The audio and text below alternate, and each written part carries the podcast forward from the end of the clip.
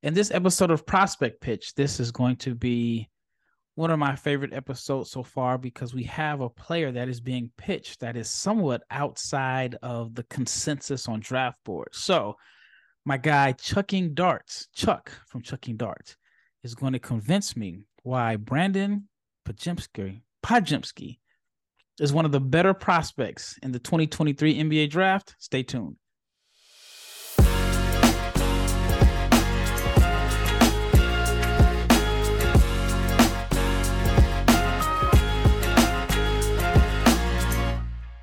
Big, big shout out to each and every person that has made the Locked On NBA Big Board podcast your first listen of the day. And this episode is brought to you by FanDuel. Now, if you're not familiar with FanDuel, FanDuel is the official sports book of Locked On. So make every moment more. Visit fanduel.com slash locked on today to get started. I'm your host, Rafael Barlow, the director of scouting for NBA Big Board and the founder of NBA Draft Junkies. And this is the third episode of Prospect Pitch if you are new to Prospect Pitch, this is a fun series that I started. Um, I have so many different reasons for wanting to start it. One of them is to give different draft analysts or aspiring draft analysts a platform to basically show their knowledge of scouting and, and, different prospects. And I play the role of a GM that knows absolutely nothing about the players. And each guest has to pitch me on a particular prospect and I try to grill them with different questions to just uh, you know, kind of kind of make things fun and interesting. And my guest is Chuck from Chucking Darts. Chuck was on the podcast a few weeks back and he was recommended for this one. So after a couple episodes of Prospect Pitch, somebody reached out to me. It's like, you got to have Chuck on because he has a hot take on Brandon. So here we are. But before we get started, how's everything going on in your world? Um, everything's going great, man. Very uh lucky as always. Honored to be on your show and uh, to chop it up. I feel bad. The last time I was here, I was uh talking up Dariq Whitehead. He got hurt like two games later, but he's back now and trying to trying to climb his way back into the lotto conversation. And so I'm just happy to talk hoops. What what better thing is there? Yeah, I mean, I enjoy it. I just came from a hoops filled weekend in Salt Lake where I got to watch some of my international prospects that I'm high on that I've been tracking for the last year or two. So, I mean, I mean, talking basketball is something I could do, but unfortunately, these podcasts we kind of have a time limit, and I know we can probably go on for a five hour podcast if needed. All right, so let me let me put on my GM hat. I don't know anything about Brandon Podziemski. So now it is your job to sell me on Brandon Podziemski. So, so who is he? Brandon Podziemski is a sophomore guard, six foot five for the University of Santa Clara. Now, Santa Clara, I imagine you are you are the most informed GM in the league, so you would know that it is the alma mater of Jalen Williams, the rookie sensation for the Oklahoma City Thunder uh, who showed out in the West Coast Conference last year, was sort of a six foot five, do it all playmaking guard out of Santa Clara. And though Chet Holmgren and Gonzaga in that conference got all of the love, Jalen uh, played well against them, represented well the whole year, and as a dribble pass shoot wing, killed the combine, came in, and now he is going to be first team all rookie. So Brandon transferred from Illinois. I think he was Mr. Illinois basketball his senior year of high school, though I could be mistaken. Uh, spent his freshman year at Illinois. And as you know, because you've been on my podcast to discuss this phenomenon with GG Jackson, he was a very young freshman. And as a very young freshman, as a six-five guard for Illinois, he did not really play last year. So, uh, after one year there, he transferred to Santa Clara into basically the void left by Jalen Williams going to the NBA. So he's smart. And so he's a smart guy he, that he was is. strategic about his opportunity. That's very important for me because I think a lot of prospects and I get it. They're young. They're 17, 18. they're going to schools that absolutely do not fit their game, their style of play, and I imagine they're getting wowed on the recruiting visit by the shoes and whatever goes on there. So, so I, am liking what I'm hearing so far. Okay, and and a lot of times prospects like to do the reverse. They like to transfer from the smaller school, from sort of mid major to the high major as they, you know, mature. You don't usually see it go the opposite way, but Brandon did. And he's averaging 19 and a half points, eight and a half rebounds as, as a, a guard? six five guard, okay. and three and a half assists. And he is shooting, I believe, 44% from three, and he shot, I think, about like 160 of them over the whole year. So he is uh, one of the best shooters in the country. Now, if you want to know what my conclusion on him is, and then we can work backward from there, it is that I do not see a world of difference between Brandon Podziemski and Keyonte George mm-hmm. who is a Baylor, who's the freshman guard who's going to go in the lotto. You have people who think he's should be a top five pick or a top seven pick. I am not as high on him. I think that he should probably go in the teens, you know, mid first round ish. And I think that Brandon should not go quite that high, but probably somewhere between pick 20 and 25. And the his biggest attribute apart from the fact that he's a lights out shooter, uh, is what you already mentioned, which is his brain, because he is for my money. He has among I would say Anthony Black among players I've watched in the NCAA this year has the highest feel for the game on both sides of the ball at Arkansas. And I would say that Brandon is number two. I think that he anticipates how a play is developing on offense and on defense, whether he is on or off the ball, defending on the ball or defending off the ball, and knows how to position himself and how to leverage how a defense has positioned themselves to find open men, create deflections, create turnovers. He averages let's see. He doesn't average quite two steals a game, but he's like a steal and a half a game. He has a steal percentage of around three, which is very, very good for guards. And uh, he turns 20 this week. I believe February 25th is his birthday. So he's doing this mostly as a 19 year old sophomore.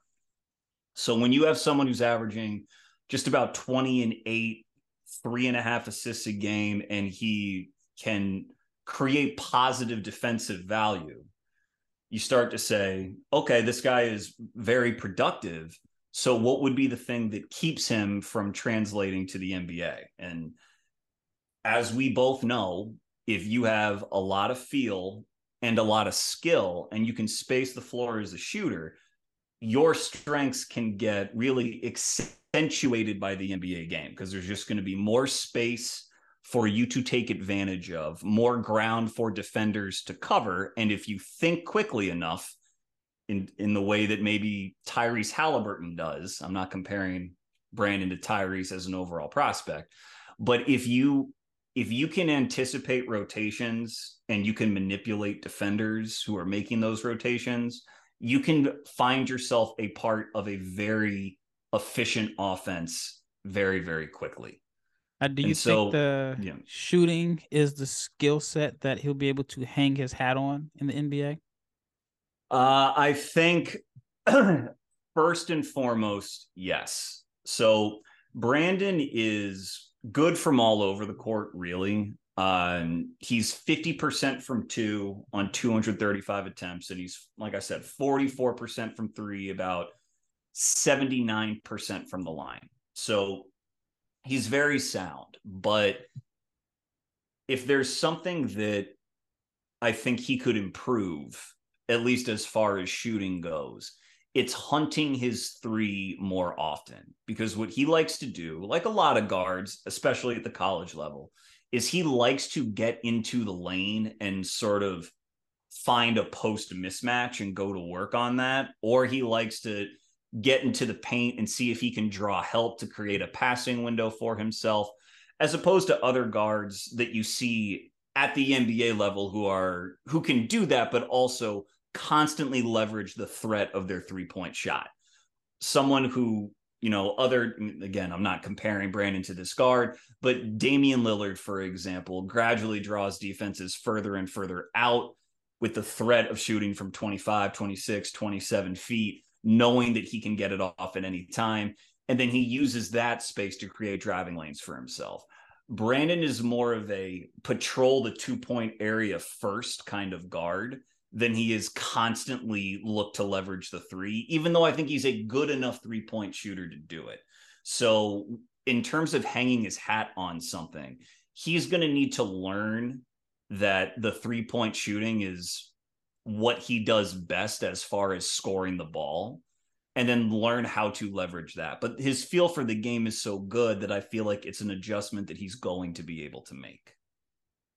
All right, when we return, I'm going to turn the heat up. I have a few questions for you, but let's talk about FanDuel because we are past the midway point of the NBA season. And if you haven't downloaded FanDuel, it is the perfect time to download it now because FanDuel is America's number one sports book. And because new customers get a no sweat first bet up to, check this out, $1,000. That's bonus bets back if your first bet doesn't win so just download the FanDuel Sports app. It is safe, it is secure, and it is easy to use. You can bet on everything from the money line to point scores and threes drained.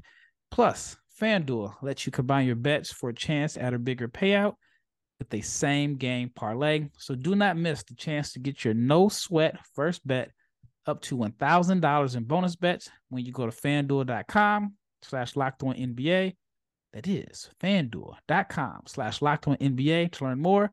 Make every moment more with FanDuel, the official sports betting partner of the NBA and Locked On. All right, we are at segment two of Prospect Pitch. And in the first segment, Chuck pretty much told me about Brandon Podziemski, Podziemski, why he's high on him, where he has him, or he believes he should be drafted, and also the skill set that he believes he could hang his hat on. So now I'm going to ask you a few questions about Brandon. So if you had to, let's say we go on a scale of one through five, right? With one or five being the best and one being the absolute worst, how would you rate him as far as being unselfish? Uh, I mean, if five is again like a Tyrese Halliburton, then I would say that Brandon's like a four. I don't think he has any problem being unselfish at all. I think his assist numbers, while healthy, uh, could be even higher. Number one, because he's not surrounded by snipers on his team. There are some potential assists that don't get converted, but also because he plays with another guard. I think his name's Carlos Stewart, who is a good attacking guard at getting to the cup, and the usage is kind of split between them. I think Santa Clara would probably be better served really leaning even more heavily in in Brandon's direction, but he gets his offense, his shots within the flow of his team's offense. So if it were a, you know, imagine spread pick and roll, Brandon's on the ball all of the time doing everything those assist numbers would be up near, I would say, I don't know, six a game, which at the college level is very healthy. So I think he's very unselfish and a very good connecting passer because of how well he reads rotations. Okay. As far as um, five being the best, one being the worst, how would you rate his energy? Uh, four and a half. Okay. He very, very hard competitor. And his, again, if you, I, I'm probably doing him a disservice by continually bringing up Halliburton. But Halliburton is not regarded as a good defender because he's not a good defender at the NBA level yet.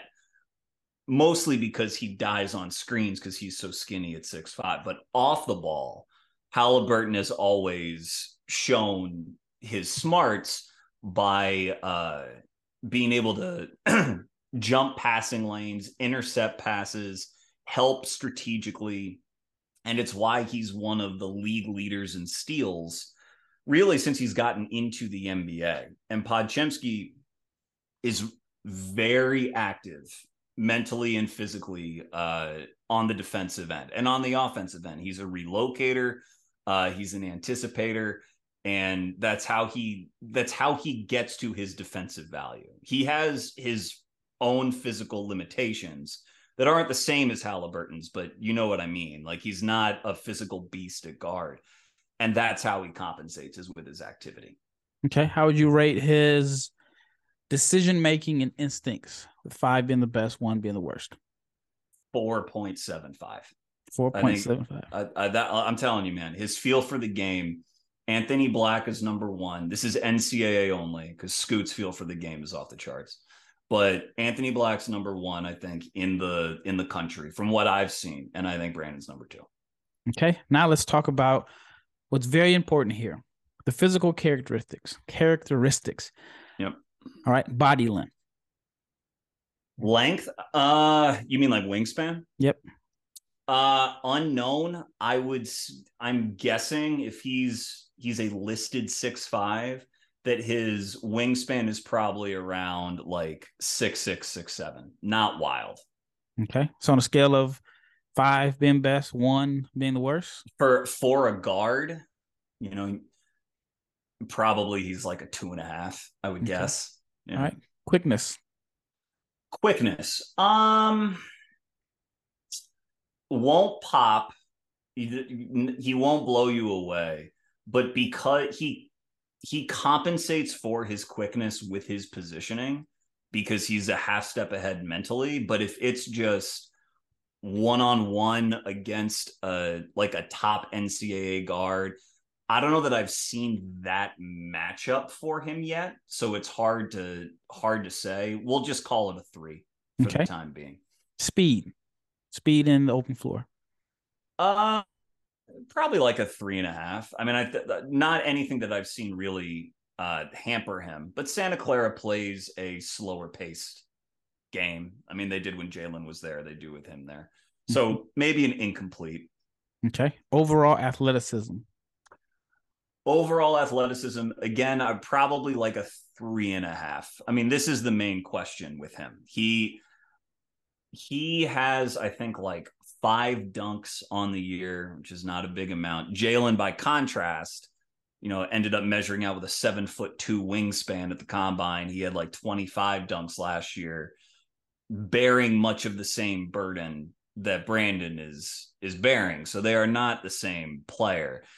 I would say that sometimes Brandon, so they play two games against Gonzaga, which is his biggest test, you know, in the West Coast Conference that he's going to get and he has struggled a bit defensively, not with him reading the game because he's always in the right spot and he helps. He compensates for blown rotations that his teammates have.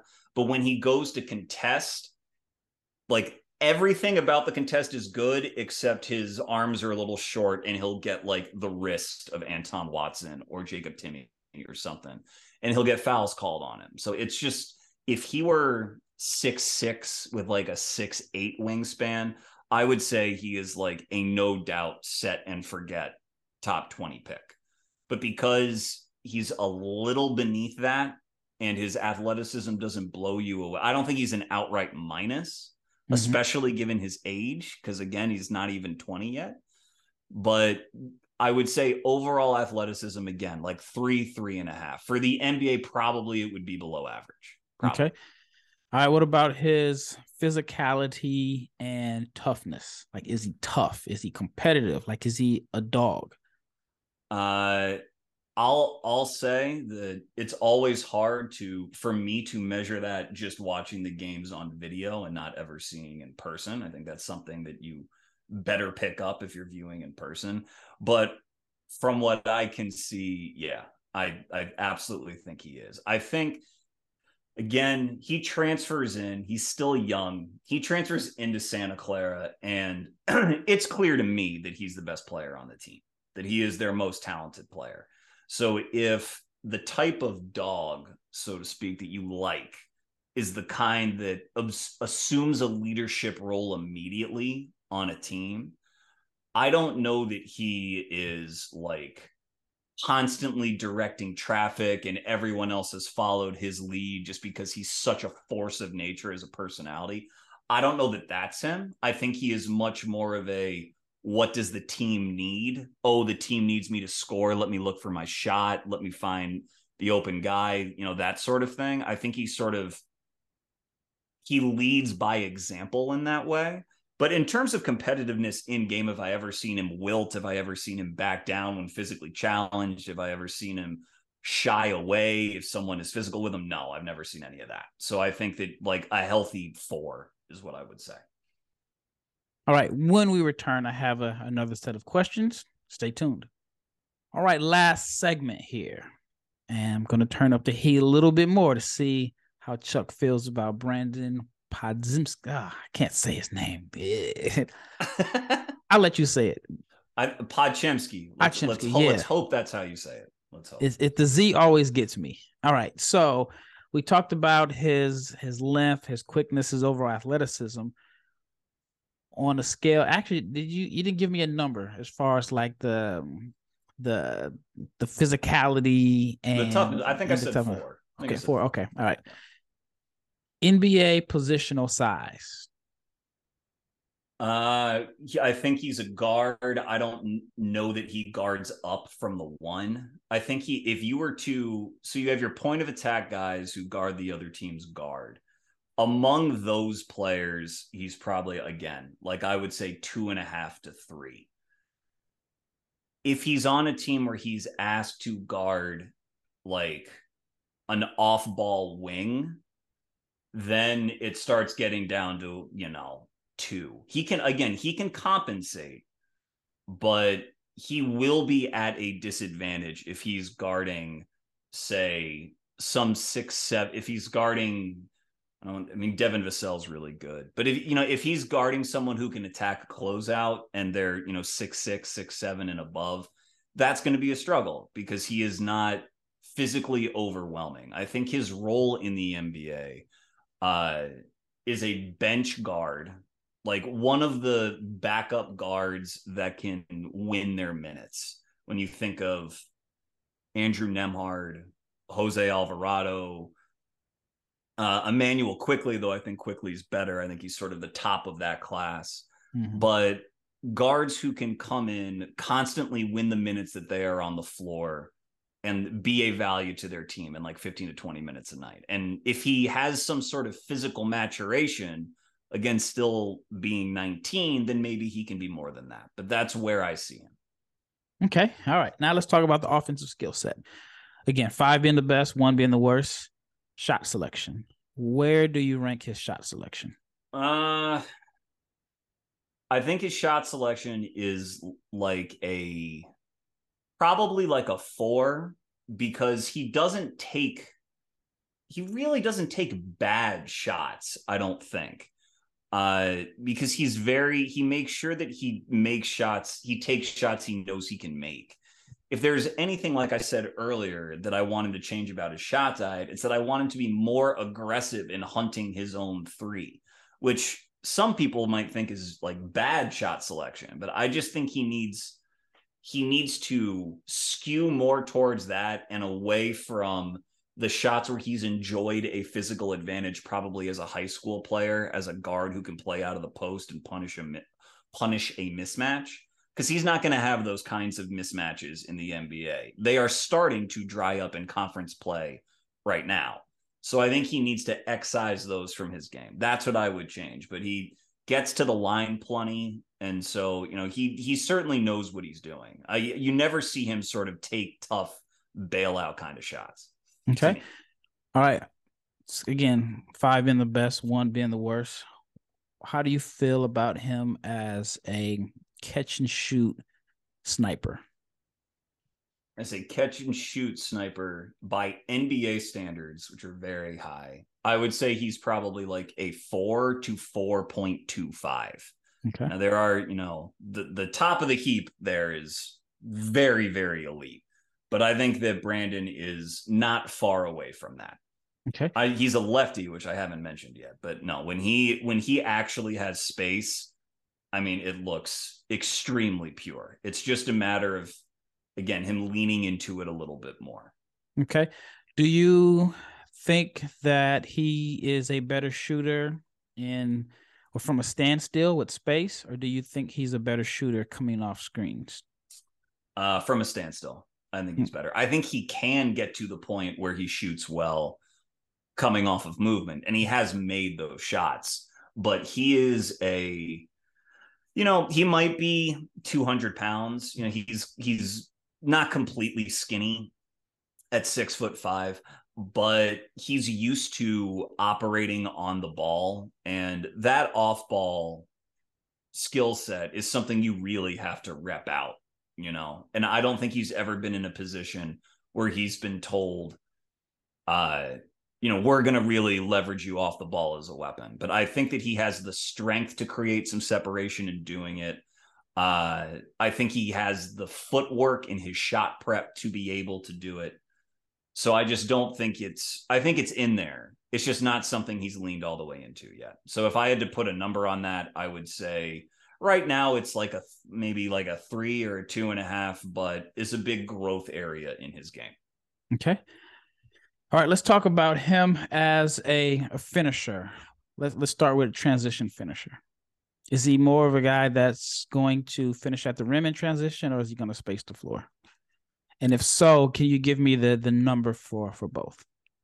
Um, if he is on the ball in transition and he's operating, then he is, you know, he might pull up every now and again, but he's someone who's going to pressure the rim and then either finish, draw a foul, or like hit the trailer behind him. That's the kind of player that he is. If he is off the ball in transition, it's the sort of thing where I think he's just got to figure out the diet. He is smart enough to know that the best shot is at the hoop.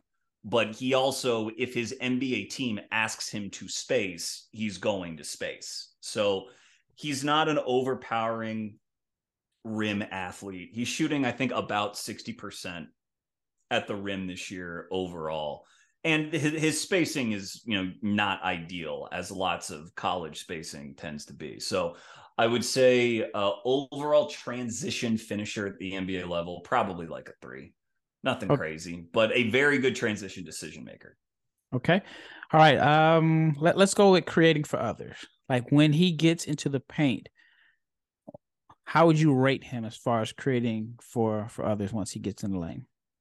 Uh, four, very very good. I okay. think yeah, again the the best of the best draw help just you know by lifting their eyebrows because everyone's so terrified of them. He's not an overwhelming athlete, so he's not going to draw help in the way that Giannis or you know LeBron or someone does. But once he is there, he knows where all of his teammates are. He's going to know where the dunker is. He's going to know um, where help is coming from and whether that leaves a pass open to the wing or you know above the break. Uh, he's clever enough keeping his dribble alive that he will probe and probe and probe until a window becomes available and he'll hit the window. So I would say he's a four in, in that capacity. Okay. Mid range pull up game. Another big growth area of his game. Uh, Brandon loves his floater too much, in my opinion. And I think uh, in the same way he needs to lean into upping his shot diet from three, he needs to work on getting into his shot mechanics in the mid range because he he can do it. He certainly can, and his touch, his overall touch is so good that he can get away from being with being very floater happy. But uh, right now, I would say it's like a, I you know, a two and a half, two a three. It's something he's got to get a lot better at. Okay. Finishing at the rim.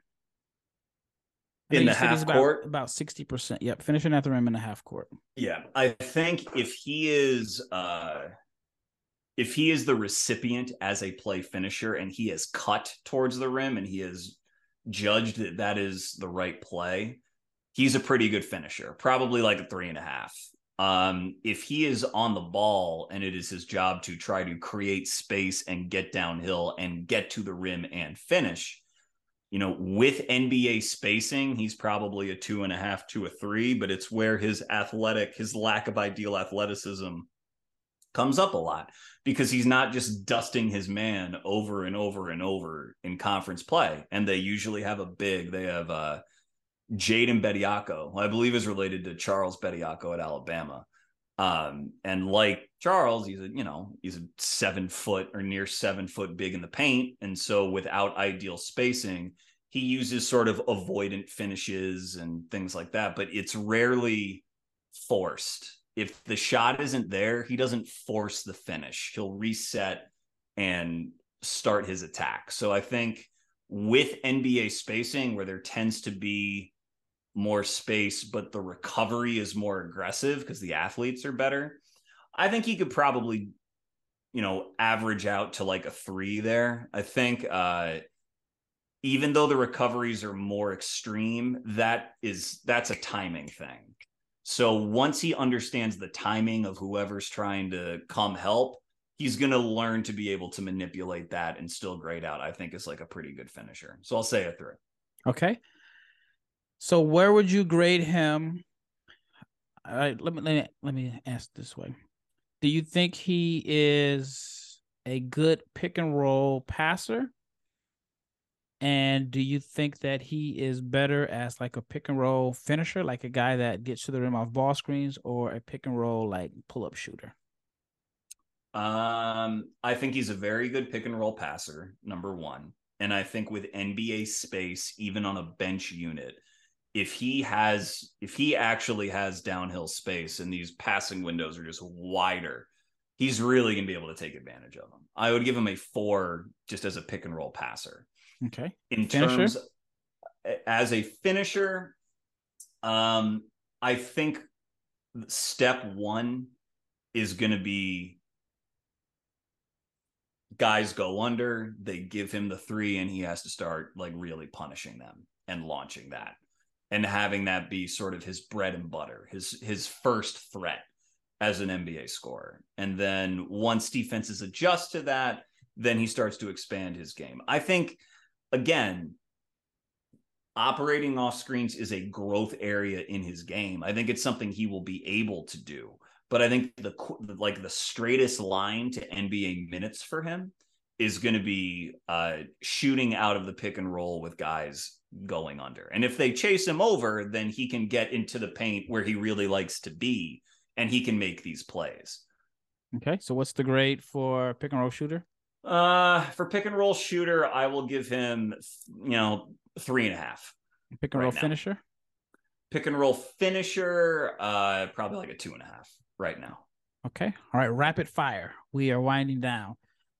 Um and, and just just the number here as a multiple effort defender, five being the best, one being the worst? Effort, four. Um, effort doesn't always equal results, but in terms of effort, I would say four. Okay. Ability to stay in front of his man. Over picks or just one on one in ISO? Just one on one in ISO. One on one in ISO. Uh, you know, Probably like a three. Okay. Better individual or team defender? Team. Okay. All right, let's talk about the the shooting. Uh, again, rapid fire. Quick release, as far as like the quickness of his release. Uh, right now, I would say it's a three, but it's something that I think could and will get faster. Okay. I think he can shoot over contests it's the the slowness in his release has more to do with his decision making about whether or not he wants to shoot the three, as opposed to the actual mechanics. Okay, floater. Uh, I mean, he, he has an excellent floater. Yeah, I would say his floater's a four and a half. Like, what would you say his rebounding is just overall? Overall, again, out of five, um, probably like a three and a half to a four. You know, he he reads the ball off the rim very, very well. He gets to the ball early because he can anticipate where it's going to be and he positions himself and he's good at multiple efforts. That's how he wins those sort of rebounding battles. He's not mm. skying over guys and you know snatching it with one hand. It's a lot more craft as a rebounder. All right, last question. All star top starter, starter, rotation player, roster player, training camp, Euro invite? Uh, let's see. I think right now he is like I don't think that next year he's going to be a positive member of an NBA rotation. So I would say uh roster player because I think his shooting and his decision making is special enough that you want to give him like a guaranteed deal and have him go to the G League and really hone his stuff with an eye towards him being a positive rotation player maybe in like 2 to 3 years. So that's why and to me late first round is when you look for those guys. Now some people think that that's what you know you still should be expecting starters there. And in some cases that's true. But for uh to get positive rotation value there is usually pretty good. All right, well that wraps up this episode. Once again, thank you Chuck for your participation and prospect pitch. I think you've done a really good job in pitching Brandon. Um, obviously, you're high on him, and you're higher on him than the consensus. And I love the fact that you had strong opinions to back it up. So thank you again for for coming on, and thank you, the listener, for making this your first listen of the day. Now you got to check out the Game to Game podcast. Every moment, every performance, every result. Locked on Game to Game covers the game from across the NBA. So check it out. Locked on Game to Game. It's available on the Odyssey app, YouTube, or wherever you get your podcast.